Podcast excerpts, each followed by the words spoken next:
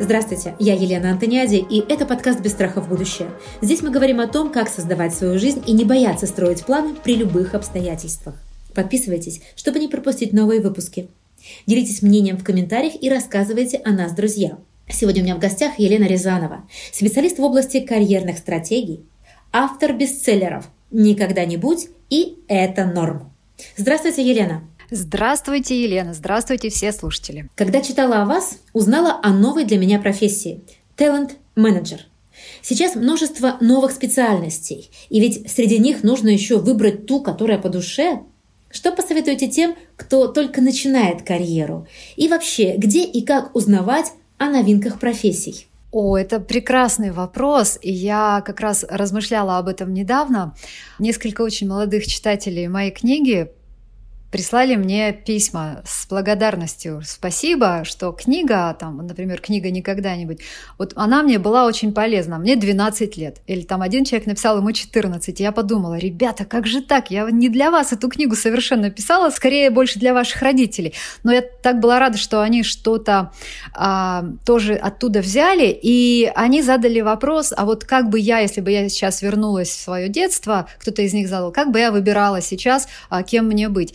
И, конечно, им э, повезло гораздо больше, потому что сейчас возможности информационные практически безграничны, но я точно знаю, куда бы я пошла в первую очередь, чтобы я захотела полистать, причем так основательно полистать, это атлас новых профессий. Можно прямо так вот и загуглить атлас новых профессий, не помню точно, как называется сайт, но он очень легко находится, и там есть много отраслей, по которым э, существующие профессии описаны, и те профессии, которые станут актуальными совсем скоро. И, может быть, какие-то из них уже становятся актуальными, это уже заметно. И это, конечно, прям огромное поле, которое можно поисследовать. И ключевым здесь будет вот что.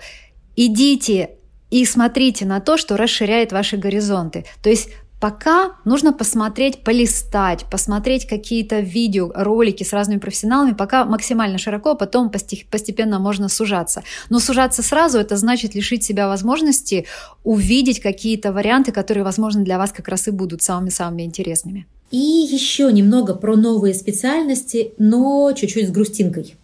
Сегодня некоторым специалистам, лишившимся работы, приходится изучать новые профессии. Можно сказать, начинать с нуля – нарабатывать опыт, совершенно незнакомый.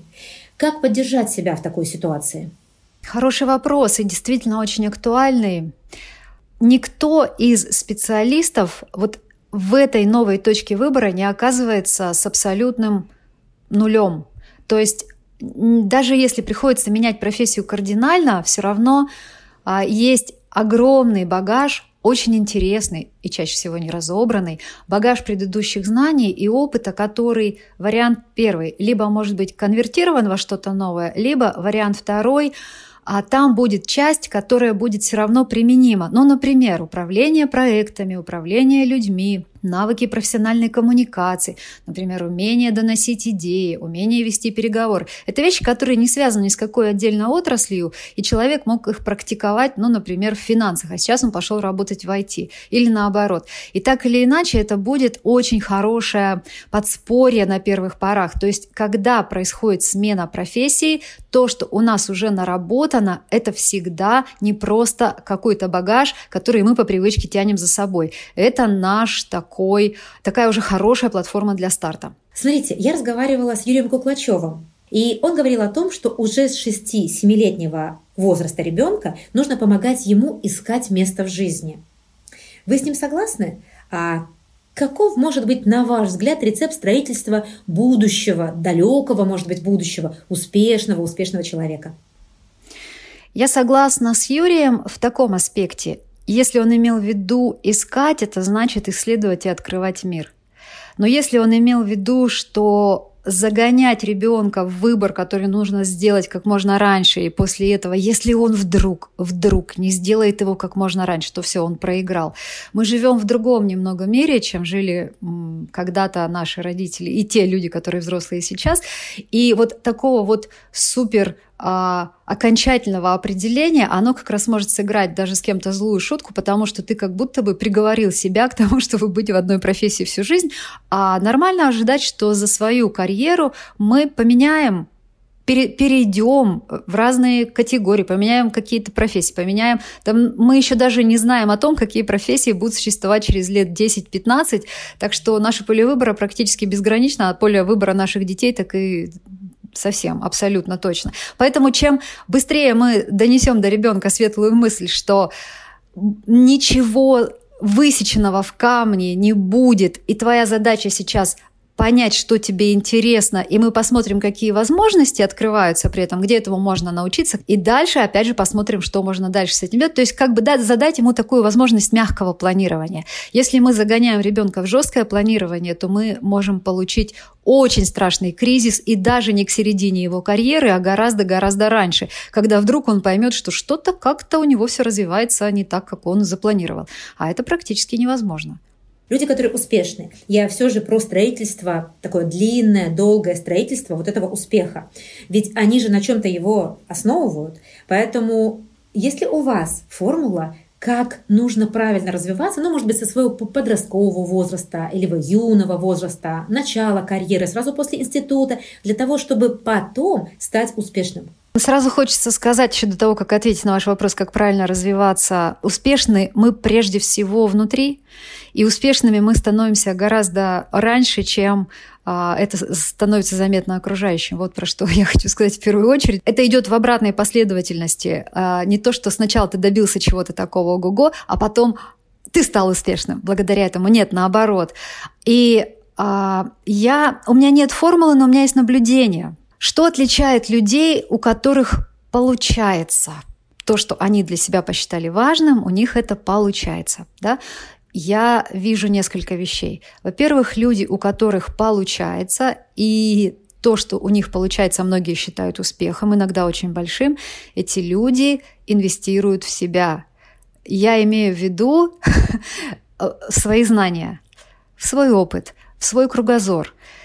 И даже вот есть вещи, которые однозначно нам будут полезны, чем бы мы ни занимались. Например, иностранные языки. Ну, как минимум, как минимум английский язык. Не зная английского, мы лишаем себя доступа к огромному количеству возможностей.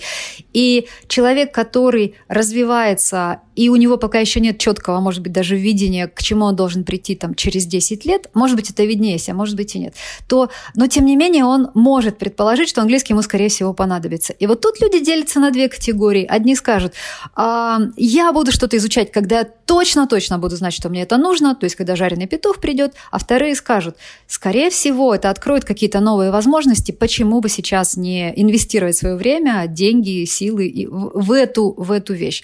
И вот это первая вещь. А вторая вещь, что я заметила, люди у которых результаты классные, и они при этом в порядке, они как будто бы избежали, а может быть, они научились этому со временем, избежали такой однозначности и окончательности в своих планах. Они всегда оставляют поле для возможностей. Вот есть у меня любимая метафора про планы, про планы в карьере. Когда люди говорят, я хочу прописать для себя четкий пошаговый план на ближайшие, например, 20 лет, чтобы все точно получилось, я хочу контролировать ситуацию. Я хочу это сделать, пока этого не сделал, нет мне ни сна, ни покоя. Я говорю, хорошо, говорю, вот представьте завтра, вы идете играть в шахматы с другом.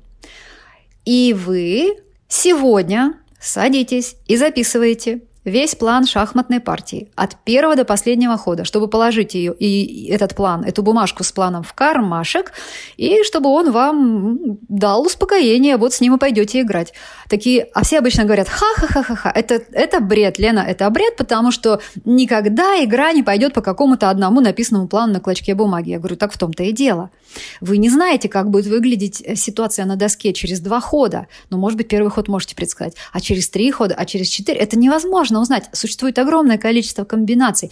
И когда вы думаете, что путь к успеху лежит через пошаговый от А до Я прописанный план, и ни вправо, ни влево, тут, понятное дело, невозможно прыгнуть, то все, вы себя законопатили в туннель. А из туннеля очень сложно что-то разглядеть, какие-то возможности. Кроме там, в лучшем случае, будешь видеть какой-нибудь свет в конце туннеля. Поэтому вот это вот то, что оно называется по-разному. Ну, назовем это гибкость, открытость, а вот такое спокойное принятие того, что много чего меняется, и, и возможности постоянно возникают, и их нужно не проглядеть. Елена, спрошу про собеседование. Наш подкаст про построение планов при любых обстоятельствах. Дайте совет или несколько для людей, которые впервые выходят на рынок труда или после долгой работы на одном предприятии, но которое закрылось в свете новых обстоятельств. Слово «научите нас» не бояться идти на собеседование. На собеседование идти и бояться – это нормально. Я призываю бояться, потому что это нормальная реакция, и если мы ее попробуем заблокировать, то она сдетонирует чуть позже или в самом процессе. Но бояться по-умному нужно, для того, чтобы себя, опять же, не довести до состояния уже паралича от этого страха, что тоже, в общем-то, такая достаточно экстремальная ситуация. Лучшая рекомендация. Вот сейчас я скажу это, и все, и все закивают и скажут, а, капитан очевидность. Ну, конечно, да, спасибо. Вот лучшая рекомендация – это взять ручку и бумагу и написать все свои страхи. Сразу же происходит облегчение – оно работает. Очень много можно про это говорить, каким образом это работает. Ну вот просто прописать. Я бо... Чаще всего эти страхи на бумаге выглядят такими малость дурацкими. Я боюсь, что они зададут такой вопрос, на который я не смогу ответить. Вероятность небольшая. Разве что, если это не какая-нибудь олимпиада математическая или физическая. Все остальное, в общем-то, скорее всего, ответите. Вот, это первый момент. Второй момент.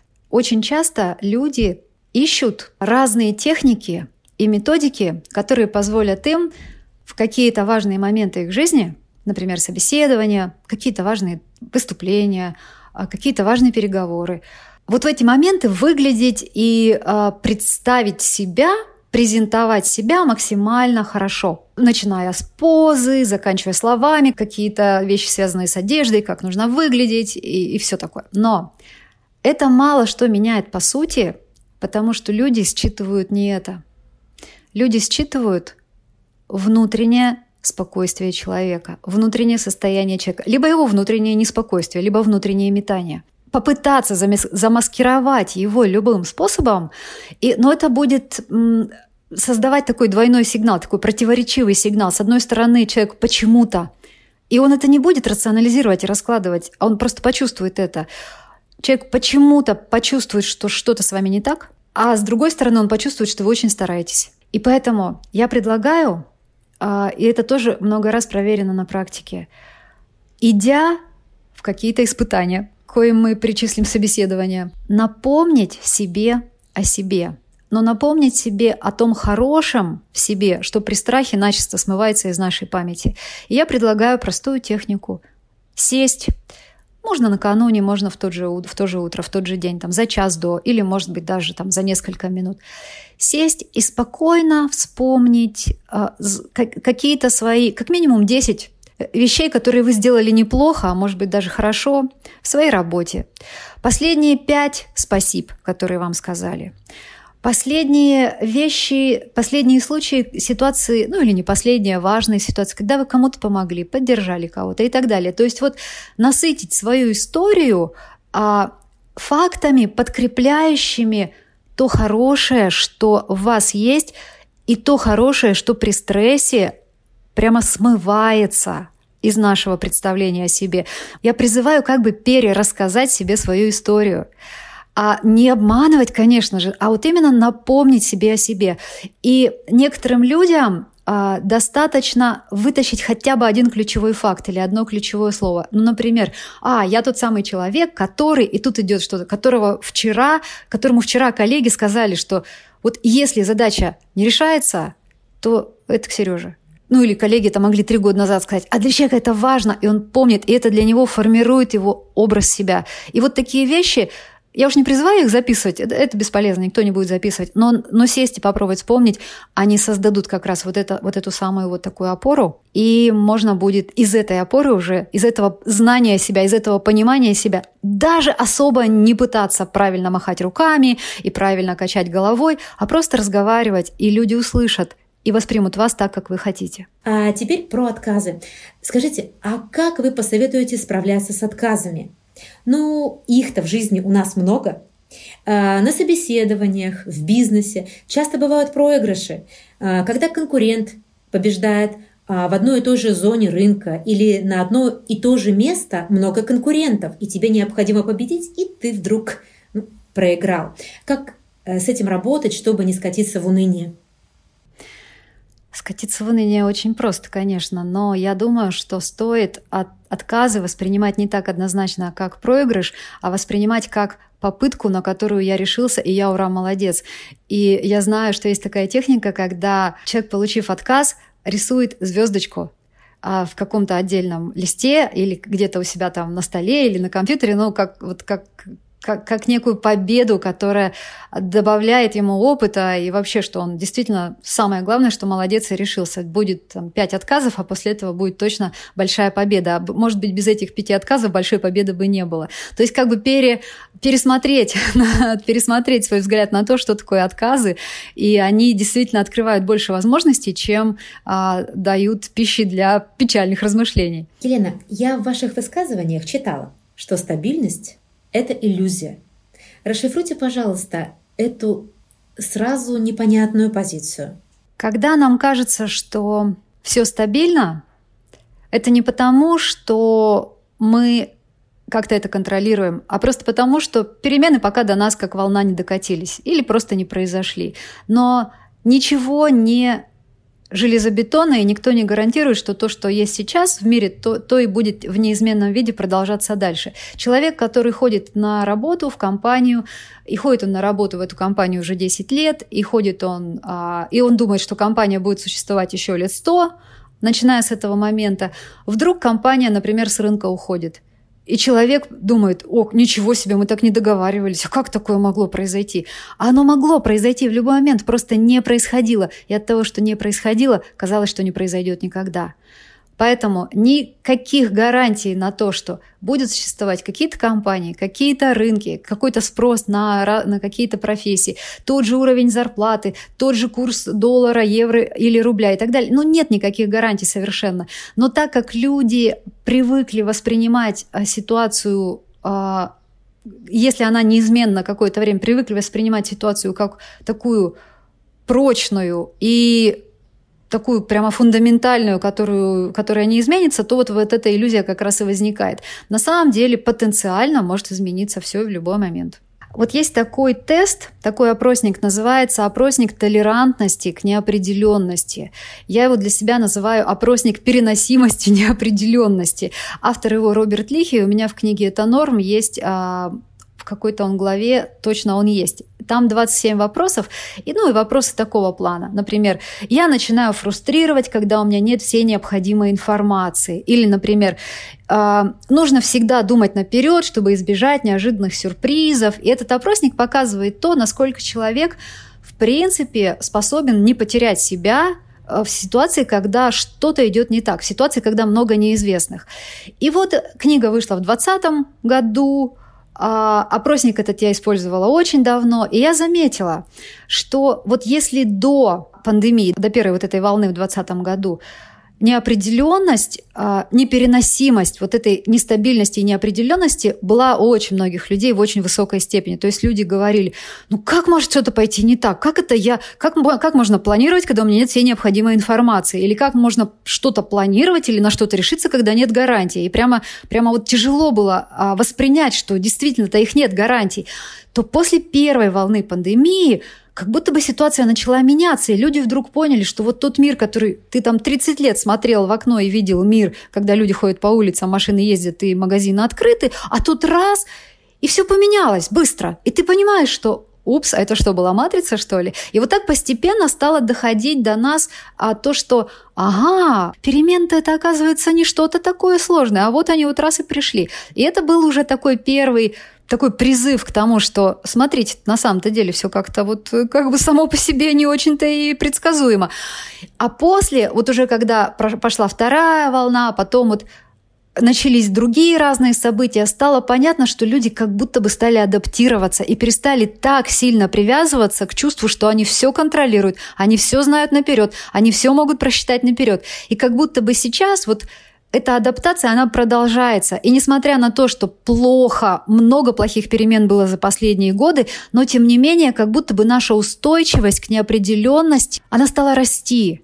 Потому что нас сложные ситуации, несмотря на то, что качают, они же нас в том числе и прокачивают немного. Получится ли привести два абсолютно полярных примера, когда успешный человек со стабильности, как с якоря, снялся, пошел и победил? Или наоборот? А невзирая на стабильность, он пошел в путь и э, все разрушилось. И, и тех, и других примеров полным-полно. И а, вот не будем далеко ходить. Примеры, которые я имею право приводить, они тем более даже есть, опять же, в книге. Пример а, доктора-гематолога Анастасии Арсеневой, которая после рождения двух детей не смогла работать в прежнем режиме, работать на приеме в клинике, и поняла, что как-то нужно пересоздать себя и, возможно, отправиться в свободный полет, потому что ну, вариантов работы в найме тогда, это еще было время, когда вот такое количество удаленной работы, конечно, не было. Ну и вряд ли это возможно, когда ты работаешь а, в медицине, хотя сейчас много чего возможно. Так вот, тем не менее, она стала писать о, об анемии мам и детей – она сначала писала блог, потом она написала книгу. Она начала рассказывать про то, что значит анализы, что значит цифры в анализах. И она постепенно, то есть она как бы перезашла в эту же тему совершенно в другом формате. Это очень успешная история, и она продолжила изучать эту тему, и она преподает в компаниях, она преподает в том же гематологическом центре, в котором она когда-то работала. То есть это прямо очень интересная история про то, как можно рискнуть и сказать, окей, стабильность, кажется, больше не вариант, потому что есть другие приоритеты. И тут же у меня пример э, есть истории девушки, которая работала в IT-секторе, и она решила, что не мила ей эта профессия и эта тема, это все слишком скучно и отправилась а, тоже в свободное плавание. И она тоже, кстати, начала с блога, но она получила сертификат коуча и начала писать и коучить. И через некоторое время оказалось, что сложно очень все, что а, профессия, она как будто бы еще свежа очень. Ну, я имею в виду, что для нее, то есть она еще не стала в ней профессионалом, но до того момента, как станет профессионалом, до этого нужно как-то продержаться. А продержаться без серьезных заработков, которые нужны для того, чтобы поддерживать свой образ жизни. Продержаться без такой устойчивой клиентуры, без спроса, без э, наличия персонального бренда, без всего. И история закончилась тем, что полное разочарование вот в этом формате работы на себя и что самое печальное, полное разочарование в себе, как в человеке, который на что-то способен, ну, как минимум, способен заново вот начать. И это страшнее, второе страшнее, чем первое. Работа на себя, работа на корпорацию – это всего лишь форматы. Они, на самом деле, от них не так много зависит, как кажется. Можно быть очень счастливым, работая в найме, и абсолютно потерянным и несчастным, работая на себя. У меня очень много примеров. Но вот суть того, что ты уже перестал в себя верить, потому что ты думал, что ты такой, а вот жизнь-то показала, что ты не такой, вот из этого сложнее выходить, из этого состояния. Поэтому моя рекомендация – мечты нельзя откладывать на дальнюю полку и говорить, что они несущественны. Мечты очень важны, но осуществлять их можно по-разному. И если мечта связана с нынешней сферой, но с другим форматом, ну, например, ты уже в этом профессионал, но ты хочешь работать самостоятельно или создать свой бизнес, то это одна история. И тут можно начинать и пробовать, потому что у тебя уже есть бэкграунд. Если мечта связана с какой-то абсолютно новой профессией, в которой ты еще никто, ты еще не можешь приносить ту ценность, которая от тебя ожидается, то начинать нужно с какого-то параллельного проекта, то, что называется сайт-проект. То есть можно учиться спокойно, практиковать, начинать выращивать а, практику и так далее, но при этом имея какую-то стабильность, и вот тогда ты спокойно несколько лет посвятишь тому, чтобы стать просто супер лучшим в мире психологом или коучем или еще кем-то, и выйдешь потом, да, выйдешь на рынок, потому что, ну, на тебя уже будет такой большой спрос, ты уже реально работаешь хорошо и всем помогаешь. Если вот очень упрощать, то вот два таких полярных примера. Вариантов существует, конечно, намного больше, но самое ключевое – это не призыв откладывать мечту. Ее просто нужно реализовывать иногда более медленно и более осторожно, но все равно реализовывать. А скажите, а, тем людям, которые как раз хотят свой новый путь построить, нужно ли обращаться именно на моменте начала, вот зарождения этих мыслей, обращаться к профессиональным карьерным коучам, чтобы проконсультироваться, а, разложить свою мечту а, с профессионалом, который ну, можно даже сказать, цинично, абсолютно спокойно посмотрит на перспективы этого человека. Потому что а, иногда к профессионалам приходят тогда, когда что-то обжигает, когда что-то не получается. А может быть, все-таки мечты свои проговаривать с профессионалами? Можно, а можно с любым человеком, который в вас верит, проговаривать мечты. Я думаю, что в этом случае ничего такого кардинально э, разного не будет происходить. То есть, когда ты можешь рассказывая кому-то, а, услышать вдруг сам от себя какие-то важные вещи, которые ты вдруг, например, упустил и так далее. Профессионал э, вряд ли скажет, это не твоя мечта, остановись, никогда ничего не делай, сиди дальше. Нет, ты определяешь, что тебе очень хочется. Здесь помощь не нужна, потому что ты это знаешь обычно. Если ты увидел что-то, ты почувствовал, то ты это знаешь. А вот как, например, к этому выстроить шаги так спокойно, чтобы не разрушить то, что есть, и прийти к тому, что ты хочешь, ну да, здесь, наверное, совет человека, который смотрит на все со стороны и так спокойно а тебе помогает увидеть эту картинку вот в разных аспектах, да, это и кто бы это ни был, друг или карьерный профессионал, или коуч, классический просто коуч, или кто-то еще, любой человек, который готов а, готов поделиться своим видением, наверное, своей поддержкой. А теперь про ваше свободное плавание и про ваши успехи. А, вы переезжали сначала в Париж, а потом в Монако. А, при этом были ли вы уверены, что у вас все получится? И как научиться не бояться перемен? Перемен бояться нормально. Я не призываю их не бояться. Просто те, кто делают перемены, те, кто идут в перемены, они Боятся, но делают. Вот и все.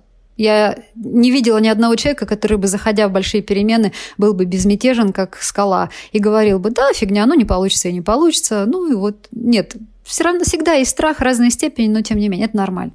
У нас все сложилось не спонтанно. Мы размышляли, мы взвешивали, мы готовились. И у нас 9 месяцев заняло только только подготовка к переезду в Париж, где муж начал учиться на шеф-повара и блестяще закончил это обучение. Знали ли мы, что все получится? Мы знали, что получится первый шаг, что он а, получит это образование. То есть здесь все было понятно.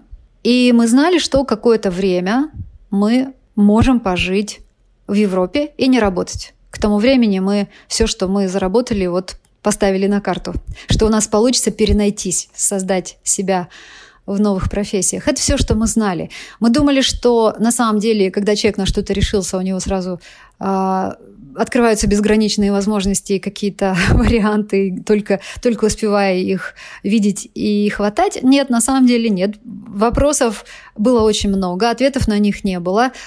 Иногда были прямо точки дна, когда казалось, что выхода нет вообще и что на самом деле нам нужно просто сейчас быстро разослать CV и быстро принимать какую-то работу, иначе мы окажемся с детьми без денег и без каких-то перспектив. Но, тем не менее, планы Б, планы там С всегда были, тем не менее, какие-то варианты всегда находились. Я после первого года перемен поняла, что можно было вообще не париться планированием, как это все будет, потому что все, все планы разлетелись в пух и прах сработал только первый шаг, да. А дальше ты оказываешься в пустоте, и ты понимаешь, что как бы все дороги-то перед тобой открыты, но ты, ты понять не можешь, какую из них взять. Я думаю, что за, послед... за вот два года после начала наших перемен мы очень много потеряли нервных клеток. Большую часть из них потому, что думали, что все должно быть под контролем и все должно быть с гарантией. Не нужно было столько на эту тему переживать. А Потом, когда в итоге появилось хорошее предложение о работе у Ромы, у моего мужа, и когда я уже готова была зарегистрировать свою практику как независимый профессионал, ну, собственно, после этого началось такое более-менее, ну, хотя, хотя бы можно было что-то планировать. И я помню, когда мы сняли первую квартиру с долгосрочным адресом, и утром пошли купить себе круассанов на завтрак, наша дочь, выходя из этой квартиры, сказала – Какое классное место, а мы сюда еще вернемся? Тем людям, не могу сейчас не спросить, которые а, хотят построить свою карьеру после а, российского опыта, после найма здесь, а, за рубежом, что бы вы вот посоветовали сходу, благодаря тому, что вы уже много чего изучили и можете делать выводы? Сейчас очень много противоречивой информации о том, получается, не получается. Лучшее сейчас время искать работу за рубежом, не лучшее время. Очень много. И мне сложно сказать, что у меня есть какая-то на это точка зрения, но я точно знаю одно. Не надо выступать в роли просителя. Надо выступать в роли человека, который представляет ценность, имеет ценность и чувствует себя ценным. И для этого, опять же, напоминайте себе, какой вы профессионал. Напоминайте, потому что если вы не напомните, никто не напомнит, и вы даже на уровне написания сопроводительного письма, апплицируясь в какую-то компанию, будете звучать как сами мы не местные, простите, пожалуйста, и так далее. Вот оно между строчек прочитается, поэтому вы человек, который который точно что-то знает, что-то умеет, что-то уже делал. Напомните себе об этом, и вы почувствуете другую, другое ощущение, другое состояние. Часто слышу размышления о том, что любимая работа перестала приносить удовлетворение. Сил нет, все раздражает. Как справляться с профессиональным выгоранием? А может быть, это совсем не оно, Тут процитирую Светлану Ганушкину, у нас был с ней подкаст, которая а, в нем говорила, что вообще разговоры о профессиональном выгорании – это современная мода. Что скажете вы по этому поводу? Я очень соглашусь. Это мода, это мода. Но знаете, почему она модой стала? А, это сложилось уже. Это не, это не последний тренд. Слово «выгорание» у нас стало словом, которое стало модным. Но мода на сверхзанятость и на то, чтобы быть в стрессе как профессионал, сложилась задолго до сегодняшнего дня. Вот смотрите, представьте себе, два человека, два коллеги а, обсуждают, как у них там сейчас обстоят дела на работе, что там кто делал на прошлой неделе. И очень легко представить, что один говорит, а я на прошлой неделе каждый день работал не знаю, до 8 вечера, а другой говорит, а я так вообще, слушай, до 10, у нас сейчас такой проект, и выходные, знаешь, у меня там, там не знаю, с командой была встреча или еще что-то. И это все с одной стороны, как бы такая, ну блин, ну, ш, ну вот тут загрузка-то какая. А с другой стороны, это же прямо круто. Круто, что ты такой занятой, такой востребованный. И вот эта вот культура смотреть на сверхзанятость как на такой почетный знак какого-то почетного легиона, я не знаю, то есть когда ты, ой, ну ты молодец, ну все, ты такой весь, весь сверхзанятой, значит точно, что ты себя представляешь.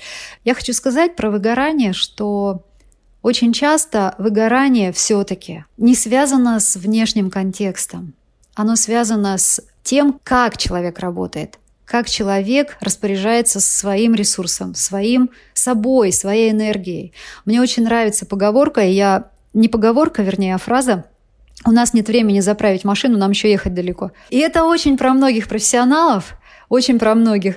И я, а, и про меня в том числе тоже когда-то. И я выгорела на своей любимой работе, на нынешней. И это было жесткое выгорание, вплоть до того, что я однажды не смогла даже встать с постели. А, а как можно выгореть на любимой работе? А вот так. Некогда машину заправлять, работать еще надо. И поэтому в очень многих случаях вопрос не в том, что работа какая-то не такая, и не в том, что слишком большая нагрузка. Вопрос в том, что ты вообще не обращаешь внимания на свое состояние. Ну и рано или поздно природные ресурсы заканчиваются, и ты начинаешь потихонечку больше, больше, больше отдавать, переключаешься в режим, в режим убывающей отдачи. Это, есть такой термин режим убывающей отдачи, когда на одну единицу результата тебе все больше и больше и больше требуется усилий. И когда ты на недосыпе там трехдневном, например, и когда ты решаешь какую-то задачу важную рабочую, то ты эту задачу мог бы решить за час, если у тебя все хорошо, ты выспавшийся, прогулявшийся, нормально поевший, или ты будешь сидеть над ней часа четыре, потому что у тебя уже голова не соображает, и ты уже вообще там переполнен пиццами и редбулом и чем-нибудь еще. Ну и понятное дело, ты никак не связываешь это со своим состоянием, ты думаешь, что что, блин, такое, какая работа сложная, сколько стресса. Вот, поэтому выгорание прежде всего внутри. В вашем Инстаграм а, у вас спрашивают – Сегодня придется выживать и зарабатывать тем, что мне не нравится, Елена.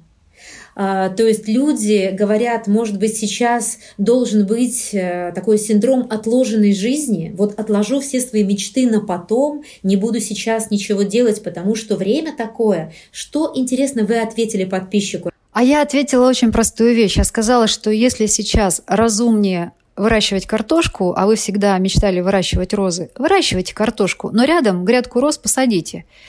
Вот вам придется три года картошку выращивать, а розы пусть тоже растут. И вы тренируйтесь их выращивать, поливайте, смотрите, наблюдайте, и вы будете знать, что никакая линия не прервалась. То, что вы хотели делать, оно все равно как будто бы немного при вас. И это можно перенести на разные сферы и на разные профессии. Самое главное помнить, что, ну да, не получится сейчас огромные сады роз, а, и это будет основная ваша работа. Бывают разные ситуации. Пусть хотя бы один куст растет. Уже хорошо. Однажды вы сказали, я даже не берусь за кейсы, если у человека нет амбиций стать суперпрофи в той теме, которую он выберет. А суперпрофи означает не только базу знаний, но и собственную успешность. Разве в этом нет какого-то некого давления, что ты либо занимаешься своим делом круто, либо не занимаешься вообще? Видимо, это лет 10 назад я сказала еще, была моложе и махала шашкой. Немного, немного перфекционистское заявление, но по сути я со многим сейчас соглашусь до сих пор. Может быть, и не супер профи. И слово супер здесь из моего э, уже почти вылеченного перфекционизма, конечно же, зацепилось. Но быть профессионалом – это важно не только с точки зрения того, чтобы стоить дорого и вообще быть, э, как бы сказать, трудоустраиваемым, то есть иметь возможность найти хорошую работу. Быть профессионалом – это потребность, которая сидит гораздо глубже, когда ты сам для себя, вот в своем собственном образе себя видишь себя компетентным. И это очень важная штука. И здесь вопрос не в том, что а, нужно быть именно самой первой звездой э, на всем рынке. И вот если ты не первая звезда, то все, до свидания, ничего ты не стоишь. Нет. А в том, чтобы работать хорошо и работать не ниже тех стандартов, которые ты сам для себя установил. Потому что если по разным причинам мы до этих стандартов не дотягиваем, то мы начинаем чувствовать, что что-то с нами не так. И вот тебе, здравствуйте, и синдром самозванца тут как тут, и какие-то еще другие вещи. И тут мы себя начинаем ограничивать, где-то могли бы что-то сказать, а мы не даем себе сказать, где-то могли бы как-то выступить и что-то еще сделать, нет. И книгу написать, если однажды захочется после 20 лет опыта работы, мы тоже все скажем нет, потому что, ну, как бы я так что-то и не зажигал. Вот, поэтому вот эта вот настройка на профессионализм, который создает к самому себе себе уважение. Вот мне кажется, вот эта вещь, она самая главная. А там дальше у кого на что амбиций хватит. Как я говорю, кому-то захочется стадион а, поклонников собрать, а кому-то захочется собрать за ужином семью. И это самое классное. И вот у людей могут быть абсолютно разные представления о том, что такое успех, но это и хорошо. Тогда, получается, мы пытаемся всем донести, что гибкость какой-то критический взгляд на самого себя, на ситуацию, которая возникает, это то, что помогает нам более грамотно продвигаться вперед. Критический, но добрый. Да, верно. Скажите, Елена, а можно ли сейчас к вам записаться на карьерную консультацию? И если да, то с какими вопросами вы помогаете людям? Лучше начать с моих книг, потому что мои книги, две книги, и в них очень много историй и практик. И вот после этого стоит приходить, если останутся какие-то вопросы. Они писались как раз ради этого, потому что вопросы самоопределения и вопросы выхода из карьерных тупиков – это то, с чем чаще всего люди ко мне приходят. Это моя основная специализация. Но я не призываю сразу приходить на консультацию. Это уже, это уже один из возможных следующих шагов и вовсе не обязательный. Сердце или разум? Баланс. Но если выбирать, то разум, потому что разум, я считаю, всегда в итоге приведет к сердцу. Что в жизни стоит ценить превыше всего? Возможности. Какое качество самое важное в человеке? Для меня доброта. Вы о чем-нибудь жалеете в жизни? Я думаю, что нет, даже если я что-то сделала не так, все равно в итоге это как-то сделало меня мной. Поэтому хорошо, что все было именно так. Что для вас лично для вас значит успех? Для меня лично успех значит жить в моей собственной системе координат, не переступать ее, не предавать себя. С кем из всех людей, когда-либо живших, или ныне живущих вы хотели бы встретиться и поговорить? Я уже несколько раз себя ловила на том, что я бы поговорила с Камю об абсурде и о том, как он его в итоге принял или не принял. Но больше всего я хочу поговорить с Бродским о Венеции, потому что он каждую зиму несколько лет, по-моему, 18 лет подряд приезжал в Венецию для того, чтобы писать, бродить для того, чтобы там просто быть. Я делаю то же самое, ну, не 18 лет, но, тем не менее, для меня это такое же место. И вот мне кажется, если бы мы с ним поговорили о Венеции, это было бы здорово. Что вдохновляет вас в жизни? Меня вдохновляют люди, поэтому я с ними и работаю. Удивительные, удивительные мы создания. Если вы могли бы что-то одно в мире поменять, что бы это было? Чтобы мы научились слышать друг друга. Елена, я благодарю вас за интересную и уверенно для многих полезную беседу. Давайте строить свое будущее без страха. До свидания.